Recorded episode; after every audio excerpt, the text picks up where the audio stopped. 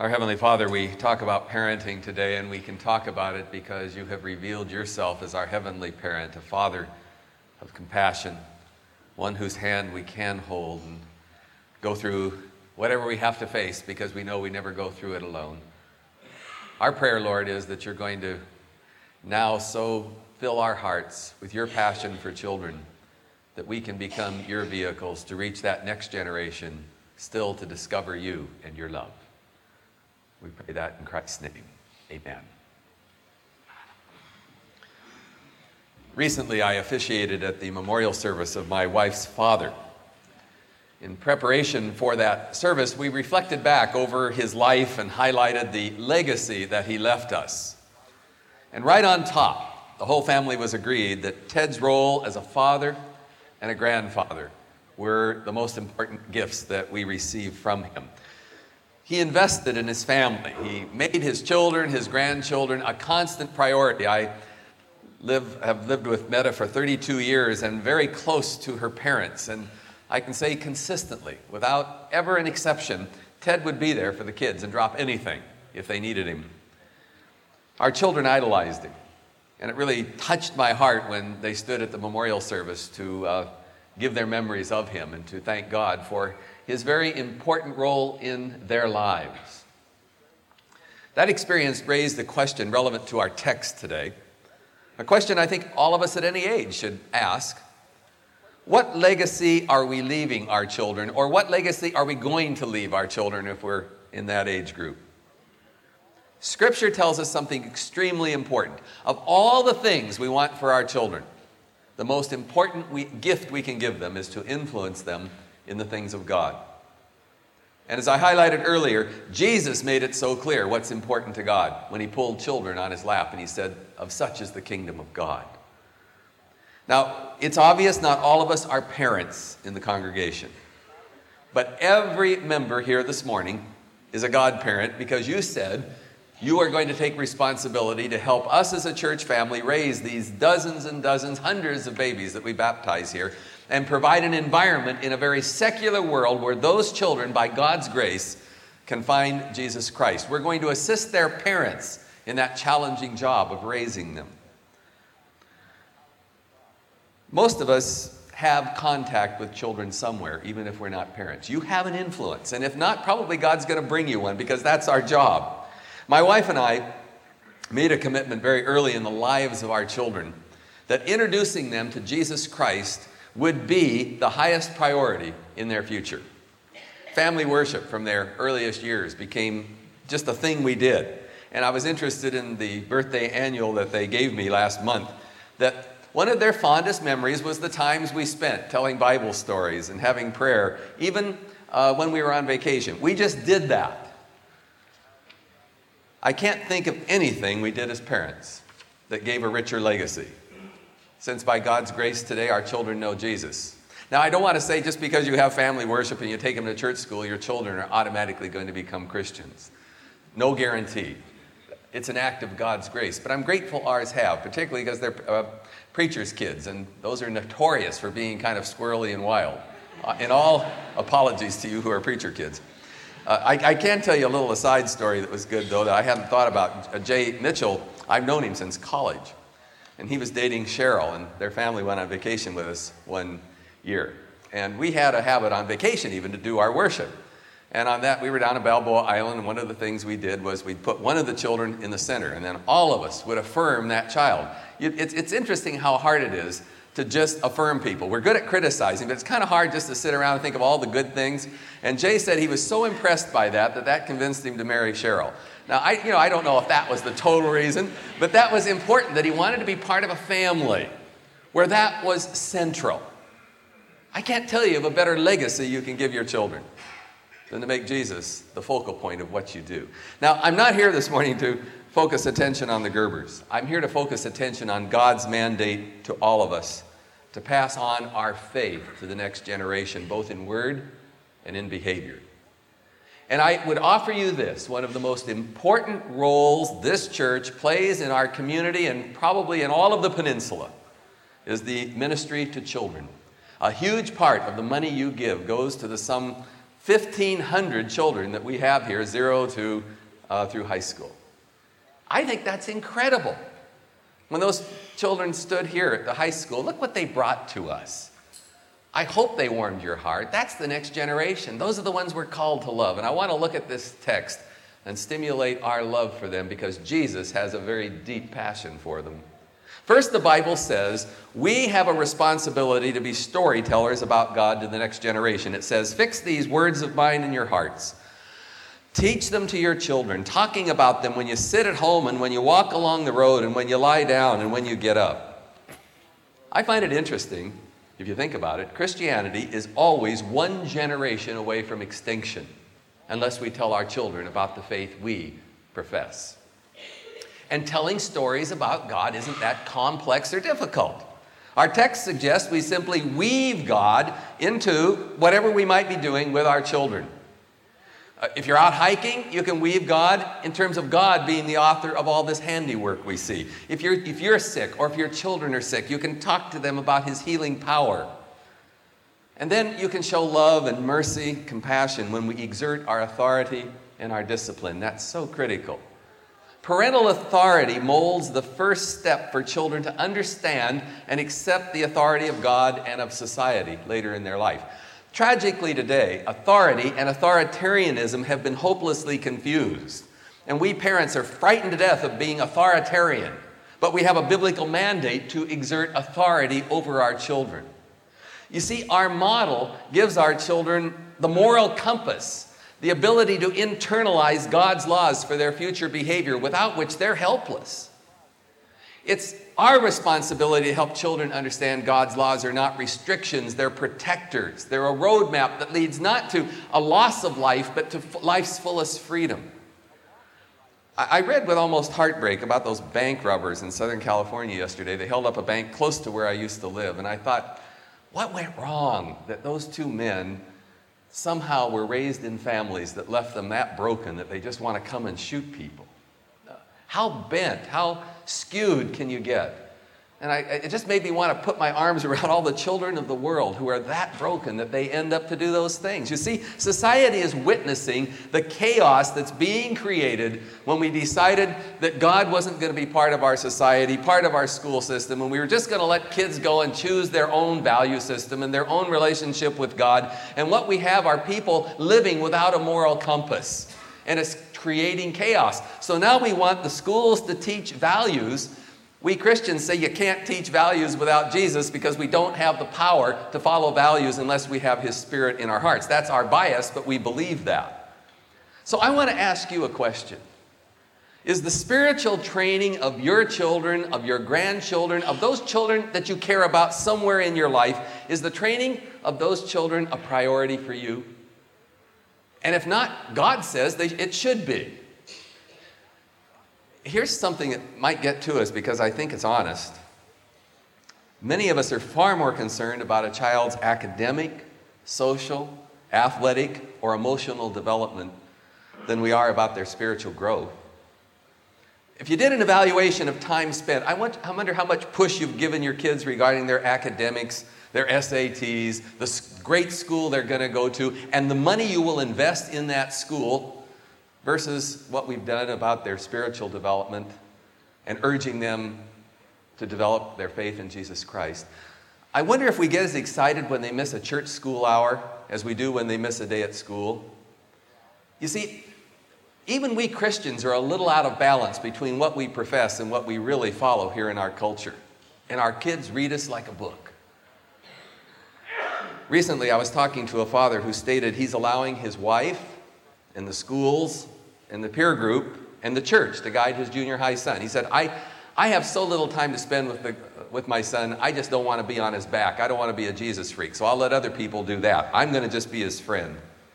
But as we finished coffee, he also expressed concern about the problems with authority that his son is experiencing at school. And I just couldn't quite help him get the connection. My own dad worked 14 hours most days. I, I really don't have too many memories of being able to have activities with him. And yet, you know, he masterfully accomplished his role of introducing me to Jesus through the model of his own faith. He told me stories. Our family didn't have a lot, but he always told me how God provided miraculously for us. And I always trusted him. And there was one point from, uh, and he always took me to church. That was just a priority. And he went himself consistently, every week, much to my chagrin at times. But he told me one thing that I'll never forget. He said, Only one life will soon be passed, and only what's done for Christ will last. That stayed with me. I heard it, I guess, when I was five, and I still say that's something Dad gave me. The Carnegie Council on the Family, studying the crisis of the modern family, concluded that parents can no longer be relied upon to teach their children the important things of life. Parents shuffle children around from authority to authority, from expert to expert, from counselor to counselor, and the summary of the report is that we have a profound fear and distrust of ourselves and our ability to raise children. That's a secular study telling us we're not able to raise our children. Now, think with me as a Christian a moment. Is it any surprise the forces of evil would lead us to abdicate our responsibility to train the next generation in the things of God? I don't think so. So I want to ask what are your dreams for your children? Do you think your child, grandchild, or child over which you have influence would say the most important thing mom and dad or friend wants me to be is a Christian? I think I think many of them would say the most important thing mom or dad wants from me is for me to excel in athletics or to be popular or to get my grades and go to the good school. Think about it. What would your ideal image be of a totally successful child? Is becoming a committed Christian on your list? In 50 years, what will be more important? And have you told them what knowing Jesus means in your life? Now, I want to take a moment to address those of us who don't have children on our own, of our own, or whose children might already be out of the nest. I believe every believer has a potential for a ministry to a child, and I'm going to call it mentoring.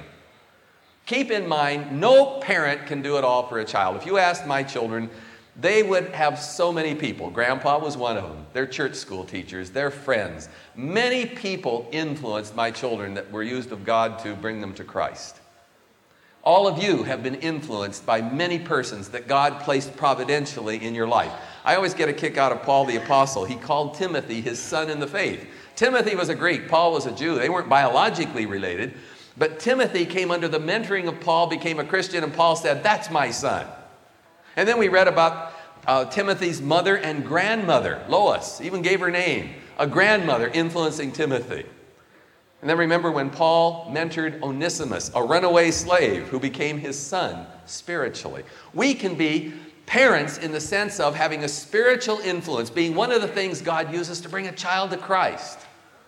An article in Sports Illustrated talked about the mentoring of Coach Joe Newton. Maybe you caught it. Uh, he was a high school track coach, is a high school track coach, and his coaching philosophy is to find some of the most unlikely athletes in the freshman class of the high school, bring them on his team, and encourage them. And he tells one story. He said, I had a guy named Malenka who was terrible. He ran like a duck, ran the mile in 12 minutes. Every day he'd run by me in practice, and I'd say, Malenka, you're looking great. Later that year, Malenka moved to Florida. And one year later, he wrote Coach Newton this letter You know, I really miss you. I know I was a rotten runner, but I could hardly wait to get to practice every day to hear you yell about me looking great. Nobody does that for me down here. Coach Newton said he had no idea what impact a little affirmation had upon that boy who ran like a duck. I want to suggest many boys and girls somewhere in our sphere of influence as a church, in your sphere of influence, need a mentor. They need somebody who will affirm them, somebody who will just be their fan, not pushing, not tugging, not tearing down because they get enough of that. Just somebody who'll be there for them and lift them up. And that love can be an open door to them meeting the greatest affirmer of all, Jesus Christ. That makes us contagious. Now, before you go home, I want to give some practical suggestions of how we might stimulate our spiritual influence over a child. And I want to make it clear here my goal is not to create guilt about the past. Nobody's been a, a, perfect parent or mentor, including this guy by far. We're thinking now only about the future. Although my wife and I have no special secrets or techniques as parents, certain habits in our home seem to have been used of God to pay dividends. So I want to suggest a few. Right on top would be honesty. We have been honest with our children. If we have a fight, we fight in front of them. There's a consistency between our public and private lives. One of the things that drives preachers' kids crazy is to have a father or a mother with a persona on Sunday and a totally different one during the week. My kids are sitting here. I hope they would agree with me. We're consistent. We're not perfect, but we're consistent. I don't think we would ever be referred to as hypocrites. They'd have other complaints. Then, as I've mentioned, family worship. One of the great priorities was to pass on spiritual and moral values that we followed and knew to be true. And we pushed from the very beginning for our kids to take Jesus as the top priority, far more important than accelerated classes or school or what they would become. I'd do that again. Permanency. We taught them our family is bound together in a covenant of care for one another from birth to death. One of the number one fears of college freshmen at Stanford is the fear their parents will get a divorce now that they're away at college. Wise use of authority. We used our authority to train our children to exercise their own responsibility. We've had many people in our community who know us well felt we were a little too loose with our kids. My authority uh, mentor, uh, uh, metaphor would be like a kite that we would let out and then pull in as needed based upon their maturity. But we had very few boundaries, very few restrictions. We wanted them to develop a responsible use of freedom and therefore, when they could grow up, they'd learn to live with authority and evaluate all human authority. And then telling them we love them. I, would probably list this as one of the most important. There's no greater gift you can give a child than to just tell them over and over again, I love you. It's not enough to feel love. I would particularly tell dads, it's not enough to feel love. I don't remember my dad ever telling me he loved me or hugging me. I, I wish we could change that. It just wasn't done in his generation. Boys and girls, children need to know we love them. I tell my adult children almost every day, and sometimes it embarrasses them, but I tell them anyway, I love you, I do. And I'll just never stop telling them that. And then we could add a PS to everything. I've prayed for my children every single day since they were born, many times a day. We need to pray for our kids. If none of those have hooked you, let me give an editorial reflection of what one mother would do if she had her child to raise again. I think there's real wisdom here. If I had my child to raise all over again, I'd build self esteem first and the house later. I'd finger paint more and point the finger less. I would do less correcting and more connecting. I'd take my eyes off my watch and I'd watch with my eyes. I'd take more hikes and fly more kites, and I'd stop playing serious and I would seriously play. I would run through more fields and gaze at more stars. I'd do more hugging and I'd do less tugging. I'd see the oak tree and the acorn far more often. And I would be firm less often and affirm much more. I'd model less about the love of power and more about the power of love. Remember, it's never too late to start having a spiritual influence on a child. And if you blew it with your children, it's never too late to look for another one because all of us are God's children. All of us can be part, for example, of helping this church's ministry to continue. I told you a huge section of what we did is devoted to children. They can't, in turn, give us financial support. They can't really do anything mechanically for us, and yet I turn it around and they do everything because I think the next generation is what we're all about. I love it when they come into worship and offer what they alone can give to stimulate some of us who have grown so stale and so boring. We can make church attendance and family worship a priority. When you, you know, the average attendance here is about half the time on a, of, a, of a good member, but almost anything else will interfere with church attendance. I wonder what that tells our kids about priorities. You don't pull them out of school, but we'll easily pull them out of church school if we have something else cooking. If we're grandparents, we can make the time, make the time to mentor our grandchildren, perhaps in ways we didn't or couldn't with our own children. We can give the spiritual training of our children as much priority as when we talk about and with them about their academic, athletic, and social development. Again, they read us like a book. And you can pray daily for your own children or for those children God has placed on your heart. I'm praying right now for a little guy that's in my life that I'm hoping his parents and then he will come to know Christ. So, if God put a child on your heart this morning as we were doing this service, I suggest you start praying for that child right now and seek to connect with that child as God opens the door, and God's Spirit will do the rest. I firmly believe, with all my heart, that if our worship this weekend makes the difference in the life of one child, it's been worth every anthem, every effort that we put into it, because God loves children far more than we do. Let's bow in prayer. Lord Jesus, it felt good to be able to affirm something that's close to your heart. And I pray, just as you love children, we might find as a result of worship today a new eyes to see, a new heart to reach out to those children for whom you died. And particularly if we're empty nesters or older people to get to the point where children are just sort of wild in our way, God, change that attitude. These children need us as your mentors. Make us that, I pray. Touch every parent here, and if there's one who's filled with guilt about the past, eliminate that and open our eyes to the future. Thank you that you're a God only concerned about tomorrow, and yesterdays are forgiven. In Christ's name we pray. Amen.